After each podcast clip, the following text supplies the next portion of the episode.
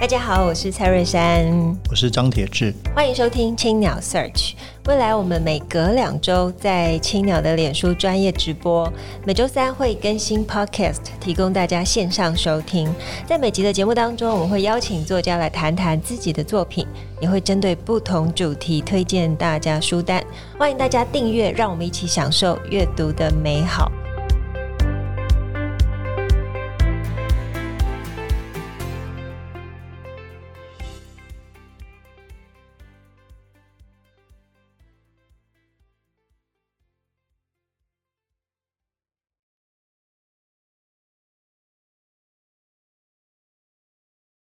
听众朋友，大家好，我是蔡瑞珊，我是张铁志，欢迎收听青鸟 Search。今天是节目第七十一集，呃，我们非常荣幸邀请到《我的幸福在瑞芳学》的作者施岑仪，他也是新北瑞芳新村芳书院的山长，来跟我们谈谈他如何在瑞芳扎根，创造在地共好的自由之路。那我先说一下我的心得，其实我看这本书，我自己都想搬去瑞芳，对，因为他是从一个零到。一就是从无到有的一个过程，然后里面非常朴实的去记录他的生活所得，然后以及真的是一个天龙国到一个就是被那一片片山海美景所迷恋，然后之后认认真真的脚踏实地的开始去重新建造自己的家园，其实很感动。而且我们现在谈第一篇好了，你第一篇谈到的是你最早最早是去吴念真导演他的。呃，一个电影。的首映的首映，对，万人空巷。然后你当时只是一个学生，对，嗯，然后之后没想到哦，你就落地在那里居住，而且呃，其实吴念真导演还写了那这一段，觉得不可思议的，帮你推荐，现在跟我们分享这一段，呃。其实很妙，我以前对瑞芳的想象啊，其实就是舞蹈里面呃，他的文字、他的故事，然后他的电影里面所陈述的部分。嗯、所以我觉得我们当年那时候斗场在呃瑞芳的第一次首映的时候，那时候我跟我先生都还在读书，然后我们是骑着摩托车千里迢迢的到那个地方去，那可能是我们。呃，这一辈子第一次到瑞芳镇上，因为我们可能会去九份、金瓜石那附近，但是镇上我们其实是很少去，那是可能是第一次去这样子。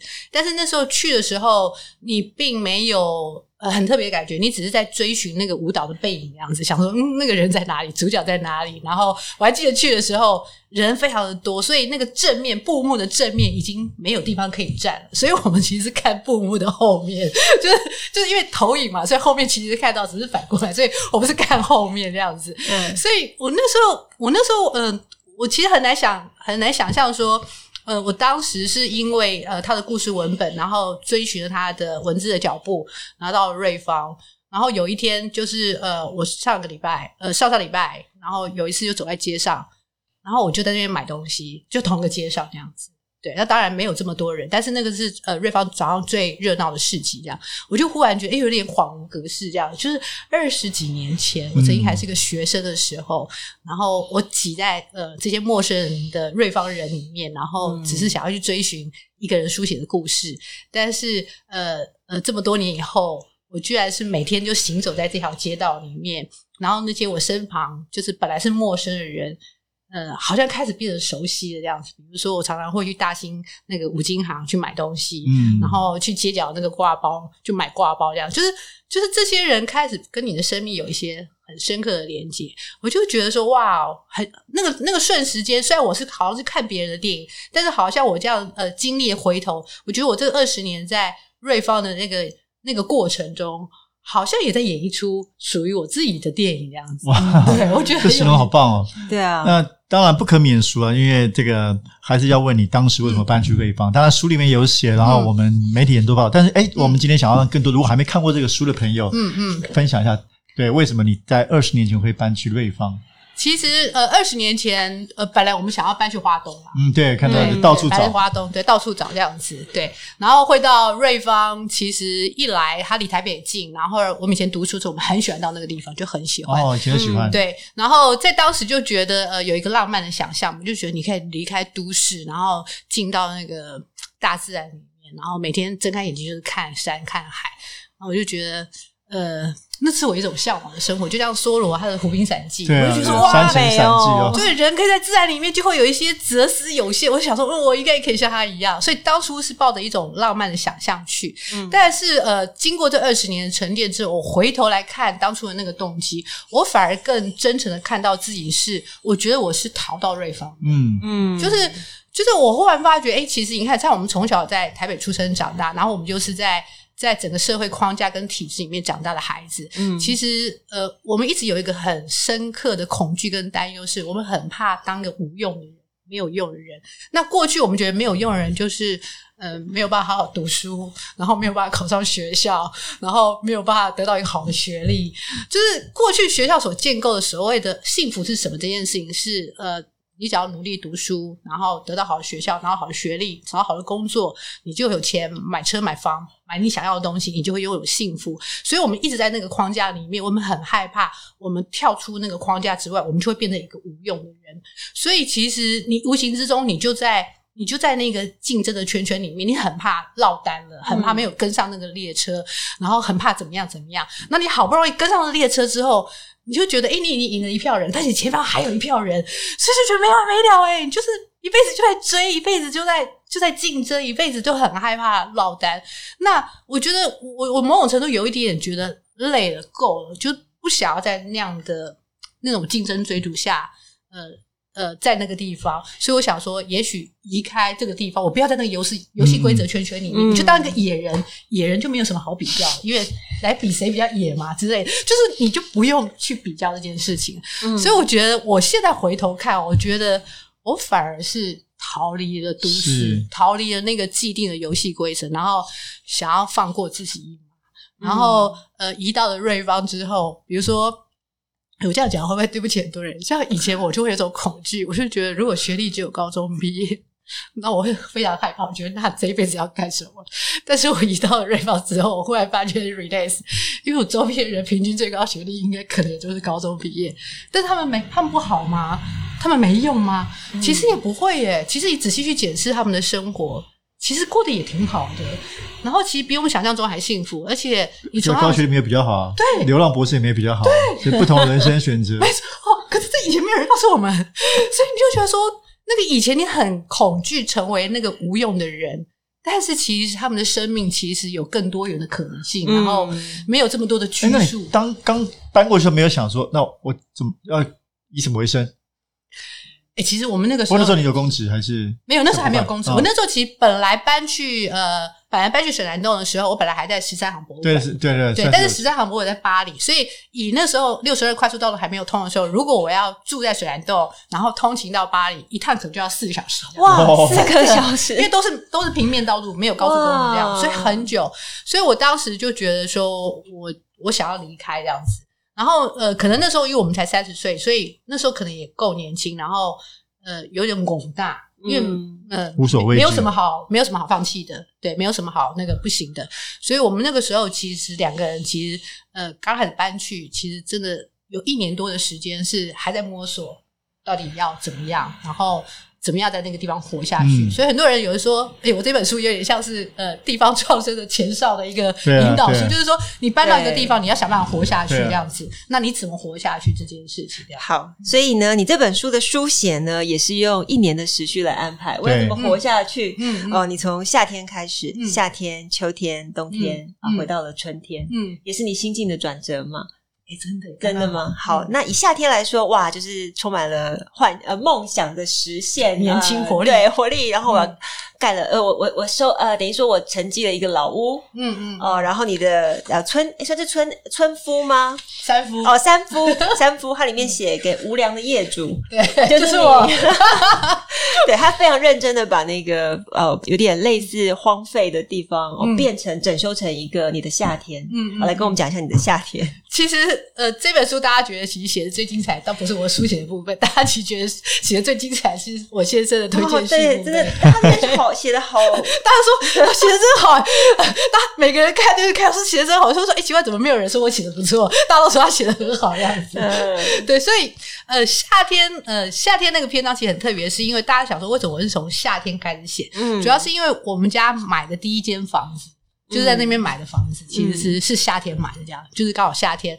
然后呃，我们当年去到那个地方的时候，其实我们周边都没有邻居，有房子但是没有邻居，因为呃，我们正历经了一个矿业的逃离潮，因为那时候矿业结束了，所以大家没有工作机会，所以呃，所以。有办法、有本事的人，其实基本上都离开了，嗯，所以那个房子都荒废在那里。所以呃，我们我们是住到聚落里面，我们旁边都是有屋舍的，但是其实旁边是没有人的。所以刚开始去的时候，其实很害怕，就很怕遇到鬼的，因为很暗很黑，然后旁边又是空屋，然后有时候会有一些声音这样子，哇，好可怕！对，真的很可怕。如果遇到台风。对台风之类的，然后以前我们刚搬去的时候，社区的路灯都是白色的，这样我都还去求里长说，好不容易等到那个路灯坏掉了，然后他终于要换新的，我就会求里长说，你可不 可以把它换成黄色？他说你为什么要换成黄色？我说因为我怕靠遇到鬼，因为白色很恐怖，这样阴森森的。对，然后很妙的是，我们后来呃，因为那间房子的规模都小小小小小小的，而且老实说，因为它的入手成本其实。很低这样子，因为我们买第一间房子六十万而已。我们所有的朋友听到说：“天啦，六十万！”因为你看，以当时呃，你看二十年的台北房价，其实已经在我们当时来说已经算高。可是你看六十万，六十万你可能台北买不到一个车位，对，买不到一坪，买不到车位，可能也买不到厕所这样子。可是你六十万可以买一个买一个房子这样。但我要补一下，你这个六十万也太惊险了，就只是一张纸。对，没错，就是一个让书里面有写，它 就是一个让渡书。我说这也不是房地契，也不是什么，你怎么敢收下？然后哦，就是以任何常理知识去判断，你会担心。对，就你好像没有，没有，你会担心。对，可是那时候就想说，呃，六十万对当时我们来说，其实还是一大笔的数目。但是因为你可能更想要搬去那个地方，所以你在心里其实你会害怕，但是你也想要去冒险看看。而且那个六十万哦是不能转账，不能开支票，对，要拿现金，现金。现金。然后我这一辈子第一次拿到六十万的现金，我以为六十万很多，所以我那时候是拿了一个。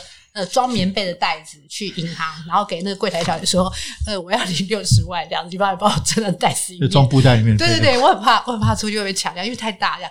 就后来小姐看了噗嗤，她说：“那个那个，这位小姐是六十万的现金其实不多，你只要一个装棉那个装面包的纸袋就可以了。”这样，她说：“如果你需要纸袋，我可以准备给你，但是你不需要用棉被袋这样。”所以，我这一辈子我真的这一，因为以前你不太遇到，对，而且这么多现金也不会。对，那比如说薪水什么的都是转到户头，嗯，所以我们很少会是这么大笔的现金出。因为我们家也不是做生意，所以我其实很难知道一个六十万的现金量是多少。就像可能一斤的猪肉是多多，我也没概念这样。哎，对，我也没概念。对对对，这六十万到底是我也没概念。对，可是当时你看，所以当时对我们来说，六十万其实是一笔大数。对对，非常省事，而且要买一栋房子。对，买一栋房子。你其实是拿一个棉被袋的心要去买那个房子。对对对，所以当他发觉哎是，然后我那时候到屋主那边要去交易的时候。就我们也没点钞机嘛，就两个在那边认真数数钞票，就是这是一个我觉得很特别的过程。那可不可以分享一下书院是怎么样开始？因为一开始一定不容易，在那个地方，嗯、包括要跟社区互动，嗯，对，应该会经历很多的过程。嗯嗯，其实会创办书院，其实是一个很特别的过程，是因为我们当初找到新春方书院的那个旧址的时候，嗯、我们其实是要去那边练鼓的。对，因为呃，虽然都我们在地发展的布依谷已经呃，今年已经第十三年了。那因为打鼓很坎坷，就是因为敲敲打打，然后隔壁邻居就会学很 吵，所以常常要搬来搬去，或者在户外打。但是我们那边其实冬季就常常是下雨，像今天来台北是出太阳，我那边还是在下雨。哇！所以基本上呃，我们很需要一个室内空间可以可以练鼓这样。所以我当初那时候还在读博班的时候，就会常常坐火车到台北上课。然后有一次就遇到了那个老仓库，因为它是在在巷子里面那样。那我就看到那个老仓库，就觉得哇，这个空间。打鼓蛮好，因为没有落住这样子。然后我们又在车站旁边，我们打鼓吵，火车也很吵，想说邻居 应该习惯噪音这样。所以当初就是这样的一个想法。但是后来，呃，雨滴他第一次相遇到后来，我们真的拥有那个空间的时候，其实也隔了两三年。那后来真的得到了之后，其实我们当时也没有打鼓的需求。我们那时候有一段时间是暂停的状况，因为呃团员都各自有一些有一些事情，其实没有办法都在一起。所以我那时候就呃有一点点愣住跟困惑，想说。那老天这么曲折，让我找到这个空间。那我好不容易找到这个空间了，但是我却不能去做我本来做的事情。那到底他要引导我去哪里？这样子。所以后来隔了一年之后，呃，我那时候已经完成了博论，然后呃，我们老师又问我说：“那你拿到了学位之后，你想要回到学校教书吗？还是有什么下一步的计划？”我在那个时候才忽然冒出来说：“我想要在瑞松办学。”嗯，我们当时吓一跳，想说：天哪，瑞芳是什么地方？你怎么会想要在那个地方办学？你能活下去吗？我说我不知道我怎么样活下去，但是我忽然冒出了这个念头。但是我想这个念头绝对不是突然偶然，而是因为呃，从最初那时候黄金博物馆，然后以一个博物馆角色的身份，然后跟地方社区居民的一个一个互动的过程，然后到后来我离开了博物馆，然后筹组了民间的社区的博物馆，然后我一直在跟地方上的人在呃，你说在缴获吗？好像也在协力，但是在这个过程中。我开始沉沉沉淀一些东西，包括了我的博论在写的是台湾的社造政策、社区总体营造政策。我就觉得说，诶，其实台湾有这么多的人投入在这个社造的行业里面，但是其实有很多人在这里面受伤，很多人在里面受困。然后，可是，可是到底谁在里面扮演了恶人？对，可是你仔细看，其实没有人在里面扮演恶人。嗯。那如果都是一群本来利益都良善的人，那为什么到最后都会走向这样的？分崩离析这样子，嗯嗯嗯、即使刚开始可能是一个典范，可到最后也都是崩解。所以我后来慢慢厘清之后，我就发觉，其实以我自身的经验，我就觉得说，我们从小那样被训练成一个，就是像一个知识分子，可能呃某些人来看，我们觉得我们是一个社会精英，但是其实我们是很理性化被建构起来的。所以其实我们甚至有时候我们不太懂。理解自己为什么做这件事，就像当初我搬去水澜洞，我那时候觉得那是一个浪漫的举动，是一种很特别的冒险。嗯，但是其实你后来经过时间沉淀之后，你慢慢的往自己的心里去的时候，你才会知道说，哦，原来这一切的选择其实都是因为我们不了解，嗯，我们最最最真的那个自己为什么做事情这样子。嗯，那我就觉得说，其实呃，不论在人跟人的工作中或合作的过程中，我们常常其实是我们常常不太了解。那个关系就是我们跟自己的关系是什么，跟他人关系什么，然后跟这个环境的关系是什么？就是因为在这个现代化的社会里面，我觉得大家速度都快，快到其实我们有时候没有办法好好的沉淀下来，去厘清自己，以至于人跟人的关系被搅和的很复杂。对，所以我后来才慢慢觉得说，呃，有些东西我们一路的往外求，可能最终就是应该往你的心里去。那你的心里去的时候，你自己可以心沉淀下来，来安住了之后。其实你冥冥之中，你就会知道你自己要什么。那当你知道你自己要什么，你跟你的关系建构好的时候，其实你跟有时候你跟别人的关系就解开。嗯，因为常常有时候那个纠结跟误会是别人看你看得清清楚楚，你自己其实可能看不清楚自己到底是怎么样，所以你会觉得别人误会你，然后纠结在人的跟关系中。那我们如何去解开这件事情？所以我后来才觉得说。倒不是说我我厉害，我可以去教导这件事情，而是我终于开始厘清这件事情，可能是我一辈子想要学习的东西。那我可不可以建构一个场域，然后可以集结一些人啊？这些人可能也对这东西有兴趣。然后我可不可以透过阅读这件事情，然后来连接这件事情？就是我可不可以是那一个桥梁？就是我试着把阅读文本里面的关于我生命中我一辈子在追寻这个答案看到的东西。然后透过我这一个桥梁来解说给大家，然后透过这个窗口，你倒不是一定要去呃发了我所看的书，而是你也可以从阅读中去找到属于你自己的答案。是是是。嗯，我们来谈谈那个山城的大小事好了，嗯、因为刚刚呃是陈怡提到的，就是我们人与社会之间的关系，嗯、我们人回到自己自我内心的审视，嗯、其实这也是建构在你许多发生的一些大小事情，嗯、像刚刚我才跟呃陈怡聊到那个 非常对惊恐的火烧山。那书里面当然写的，他写的就是呃有一天你们啊、呃、刚好看到一个，就你们刚好里面有一个防空洞，嗯、没错。啊、呃、防空洞，然后你们觉得很开心哦、嗯。呃，然后突然看到远处冒了一点烟。嗯嗯，然后你当时还没有意识到哦，那个烟是什么？嗯，就一回头，没想到那个小烟突然变成一个大烟，就轰，就变成一个火哦。然后当时你当然就很想要赶，哎，赶快赶快来灭火哦。结果后来呃发现好像那个地方呃就是消防车进不来，嗯嗯。然后你离最近的水又有一段距离，来跟我描述一下当时的情景。其实我觉得哦，其实。天龙国人，我我我我我其实以前哦，不太知道为什么很多人就会讲台北人叫天龙国人这样子。我后来其实搬到那个地方之后，我才真的开始理解。然后，然后包括我到二十年后，我真的成为瑞芳人之后，我就看到很多台北人，我就觉得啊，我终于天龙国。当当年他们怎么看我？因为我们到那个地方就是很浪漫的想象，比如说，因为我当时在学陶艺嘛，然后陶陶艺其实呃有一种呃烧法叫陶柴烧这样子。嗯，我那时候看到我们家有个防空洞的时候，就觉得说太棒了。我那个我在都市里面做不到的事情，我在给我这样在我们家做柴烧这样子，所以我就三不五时就拿了一堆废弃的木料什么，就往那个山洞里面烧这样子，想说让它。它烧成一个嗯一个火炉这样，我们就可以把陶丢进去这样子。但是呢，因为以前也不是一个，我们就在都市长大，我们也不是一个真的很会玩火的人，所以怎么样都弄弄不起来这样子。那有一次就弄弄不起来之后，想说啊，放弃，然后累了，想说好吧，那我们就看看风景，喝喝茶这样子。所以我们就对着那个黄金瀑布跟山那边茶这样子。好美哦。对，然后我们对，我们其实就是坐在那边，我们我们看过去就是瀑布，然后瀑布那边就会有游客。那我们喝茶喝茶就觉得说，哎，很奇怪，明明呃平常的时候游客其实都会面对着瀑布看风景。怎么今天的游客都是看到我们这边？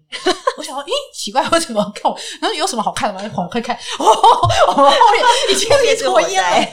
然后以前在学那个什么消防那些事情，他们就说有一种火势叫做闪燃。我以前不知道什么叫闪燃诶，我那一次我终于学会什么叫闪，因为看到一堆烟，没听过。本来就是那个烟很浓的烟，都做黑烟那样子，你还没看到火，然后你就看到烟这样冒冒冒，你就想，哎呦，怎么那么多烟？忽然轰一声。火就出来了，哦、原来那叫做闪燃，哦、真的真的就是闪燃，就是忽然就燃起来。然后那个燃起来了之后，你会发觉天哪，大事大事不妙。然后你就知道说森林大火，你会知道森林大火原来是这样，而且那种那种那种强势是你完全灭不了。然后我们家下面有个水龙头，就拉了那个水管下去，但是因为。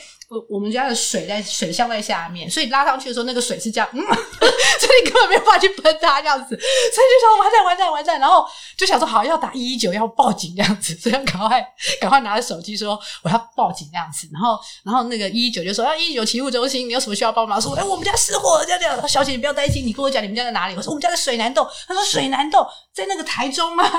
我说不是，我的妈呀，太夸张！他就说你安静，你你要把地址告诉我们这样，所以后来他们就开始来找。可是问题是，因为他们要来这个地方，其实也有点时间，然后又要找，所以其实你一定要想办法靠自己的方式这样子。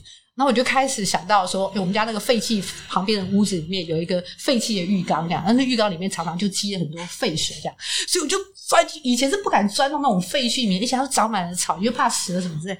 我那次不知道哪来勇气，就钻进去，你知道吗？然后瓢就开始浇，然后我们家人啊，就四处，你就看。这个眼角鱼缸就看着每个人用各种方式就挺进那个火场这样子，尤其是你的邻居们很有趣，居然不是拿着水就来呃过来救你，是拿着拖把。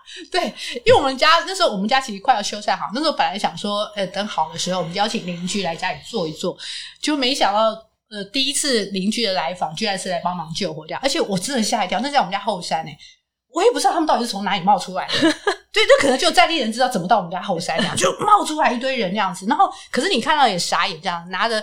拿着拖把了，拿着什么之类，我想说，哎，怎么会拿着拖把？你怎么不是拿水桶？我缺水，你提个水桶来拿拖把来这样子。后来才知道说，其实因为他们都在那边长大了，所以他们很知道经验。因为基隆山在过去平均一到两年一定会火烧山，所以他们对这个森林大火太有、太有、太有经验了，所以他们就知道要拿火那个拖把。拖把其实来不是来救火，是来打火，打出火线，就是打出一条火线，让火不要再蔓延这样子。嗯所以你在当下也是知道说，哇，这个这个知识完全是跟我们在、嗯、在读者的知识完全不一样的。然后也因为那一次，然后跟跟在地的邻居产生了另外一种深厚的联系，这样是是，嗯。哇，真的很有意思。所以你看，你可以读啊、呃，这个《我的幸福在瑞芳学》里面哦、呃，你可以体会到不同的酸甜苦辣，有非常严肃的在看待生活的层面，但是也有里面发生的一些有趣的故事。嗯、但是呃，也想聊一下，就是你当时也担任了黄金博物馆的馆长，经营地方美术馆。嗯，那么呃，你自己跟地方的关系从而有一些转变，到现在，我看你书里面最后是写说，嗯、哦，你觉得你有一天可能会离开瑞芳。嗯嗯，哦，对，那你。嗯其他阶段的时候，你的心情应该也是觉得无奈，也不是无奈，其实会有一点点难过，就觉得你好像在提早告别。嗯、可是你知道，真的有一天会，是因为，呃，因为我有一次就看到那个交通交通规则一样，他是说七十五岁以后的老人家，嗯、就是他好像你是可以开，但是好像他每年就要检测，所以什么时候不给你驾照你不知道，所以你就你就好像就在预告说那。七十五岁之后，我可能就不能住在水南洞，因为水南洞的交通其实不太方便，出入一定要开车这样子。嗯、那要骑摩，你连连摩托车都不能骑的话，那你住在那边确实非常不方便。所以你就觉得说，好像我有一天就因为不得不，我一定要离开这个地方。嗯，那同时其实呃，当然有一点伤感，但是其实也很感恩的是，其实我我我同时又很庆幸说，诶，至少我们三十岁年轻的时候。有感受过，对啊，对啊，对对对，去不出来很久啊，对对对，就还想有，其实我觉得应该蛮快就到了，这样子，对对还有很多可能性啊，说不定有一天你就想搬去台东也不一定，也很难说，对，人生很难说，对，因为可能到时候想晒太阳，对，就要去台东了，因为实在是雨太恐怖了。对，所以我的幸福在瑞芳学。那我们要怎么样可以？因为我们知道哦，你你现在在地方办啊、呃、新春芳书院，然后也跟在地游，嗯、然后也希望远道而来的人可以来感受这样的幸福。嗯、那我们要怎么样可以进到里面呢？可以一起幸福。对，进到有没有？哦，怎么进到？因为呃，新芳书院其实不是常态性开放这样子，然后所以我们会有导读的活动，然后会有一些阅读的行动，或者有些课程的时候会开放这样。可是最近最近大家可以来参与的，可能是我们每年的一月一号，我们都会有一个。习之记，这样习就是休息的习。啊，哇，对，那个习其实就是呃青春望书院办学的核心，因为习拆解就是自己的心，所以、嗯、一辈子的学习跟实践，最终就是回到自己的心。哦、那古代书院有一个祭祀的传统，那过去是祭呃祭孔孟，但是我也没有特别一定要去祭什么样的道统，但是我就觉得呃为什么要叫习之祭？觉得呃我觉得一个当代其实我们已经不需要去追寻任何一个人做我们的典范，而是每个人就是努力的去找到一个最好的自己。我的最好的自己样子不一定适合你的样子，不一定适合每个人，就是找到自己的样子。所以，我们每年其实，在元旦的早上，我们就邀请了大家来，然后我都会选出一个年度的导读的书，然后陪着大家，然后会有个音乐的元素，然后陪着大家，有点像是一个新的一年的一个祈福，跟大家一起凝聚的一个。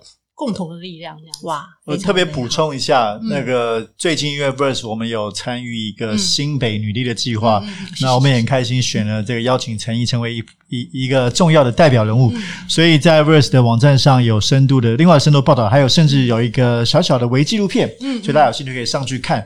然后这个十一月二十八号也有一场女力论坛在新北的淡水，然后更重要的是你。新北市文化奖是吗？今年成为一个非常重，应该新北 就有代表性的文化奖，对对，恭喜恭喜！谢谢谢谢。我觉得长久的耕耘，就是这些发光发亮都会被大家看见。我觉得文化奖这件事情哦，嗯。其实说来有点汗颜啦，因为我觉得文化这件事情其实是众人的力量，是，只是我特别的幸运是由我来承接这件事情。但是我觉得，我不知道，我觉得这个文化奖，其实我真的要特别的谢谢瑞芳这个地方，因为呃，我在书里面就写了说，其实台北是我长大的地方，可是真的让我长大的地方是瑞芳，嗯、就是瑞芳的人事物这样子。所以我觉得，如果没有呃瑞芳的这样的生活，让我。让我一个台北人可以更落地的去看到人与人之间的关系，我觉得我可能不会生成这样的东西跟养分。嗯嗯，好，那请陈怡帮我们分享一下你最近在读的书。最近在读的书哦，呃，如果我最近其实在导读《道德经》那样子。哦，《道德经》对，没有。可是其实《道德经》大家听到就觉得哇很严肃或什么之类的。其实呃，会导读到《道德经》其实是一个脉络，是因为呃，我那时候在导读《西游记》的时候，它有延续出来，比如《心经》。然后那时候，呃，因为导读完《心经》之后，我们导读了《金刚经》。然后这些经典，其实过去我们都会觉得，对我们来说遥不可及这样子。然后我们就觉得是佛教经典，或是比如道家的什么什么之类的。但是呢，其实，在《金刚经》里面，其实它只是一个对话录。然后当初只是呃，佛陀式的回答须菩提问的两个问题，叫做“云何应住？云何降伏其心？”讲白话的意思就是说，我们人一辈子到底要用什么样的态度活着？那我们时时刻刻起伏不定的心，我们要怎么安住它？我当时看到的时候就想说：天哪！两千五百年前的人有这个困惑，两千五百年后的我也想知道答案啊！所以，其实你在这个过程中，你才看到，原来这些过去古老的经典，从来不是不是一个工具。我们以前在读这些东西，嗯、我们觉得是为了考试的，对对对，为了教育体制的问题，对。对，但是其实不论从《道德经》、从《金刚经》这些，其实它都在告诉你是我们人一辈子都在追求幸福。那到底幸福是什么？他只是在提供另外一种幸福的版本，让我们去看见。然后，其实也试图在这个过程中，让我们把框架框架拿掉，因为我们其实是在一个儒家系统里面被建构起来。那儒家的系统其实是比较工具论、比较理性知识，所以我们最建构的那件事情上，虽然我们呢拿到了我们要的东西，比如说学历啊这些资产这些东西，但是同时我们也被我们自己绑住了。所以我觉得，呃，不论是呃《金刚经》或是呃《道德经》，其实都试着。让我们重新建构自己。我刚刚开始在导读的时候很痛苦，因为那个根本跟我的逻辑或是我我所的信念完全不一样，所以我常常在导读的时候就非常的生气，然后非常的。非常的不能理解。嗯、但是到后来，你终于放掉那些羁绊之后，你会觉得说啊，人啊，一辈子就像我对幸福这件事情，我其实有开始一些不同的定义了。然后过去的幸福就觉得你要不断的呃拿到很多的东西，得到很多东西，那就是等于幸福事情。然后到后来，我导读了托尔斯泰，托尔斯泰他讲的是每个人都渴望幸福，但是但是其实真的得到幸福的不多。但是他说，如果你真的幸福，有一个得到的法则，他自己的想法是，当有一天你愿意让别人先幸福的时候，你就会得到幸福。那这个答案，其实我在《金刚经》跟《道德经》里面都看到。嗯嗯。所以其实这些东西，这些好的东西，其实一直存在我们身边。嗯。但是呃，因为那个框架，以至于我们离它越来越远。那我们愿不愿意重新有一个新的理解，去靠近这件事情？也许生命真的不是来受苦的，是而是我们生命是来体验的，然后是来学习的。所以到最后，我就觉得，那对我来说，幸福是什么？就觉得，如果你时时刻刻都拥有了选择权，嗯，我觉得那才是一种幸福。所以我的幸福在瑞芳学，嗯，每个人都可以找自己一个地方去学习跟选择，嗯，对。好，我们今天也非常谢谢陈怡，谢谢谢谢谢谢感染我们。那今天节目就进行到这边，非常大感谢大家收听青鸟 Search 本集，也感谢正成集团赞助器材。如果大家喜欢节目，可以在 SoundOn Spotify 跟 Apple Podcast 上面订阅节目，留言回馈给我们五颗星，谢谢大家，谢谢谢谢大家。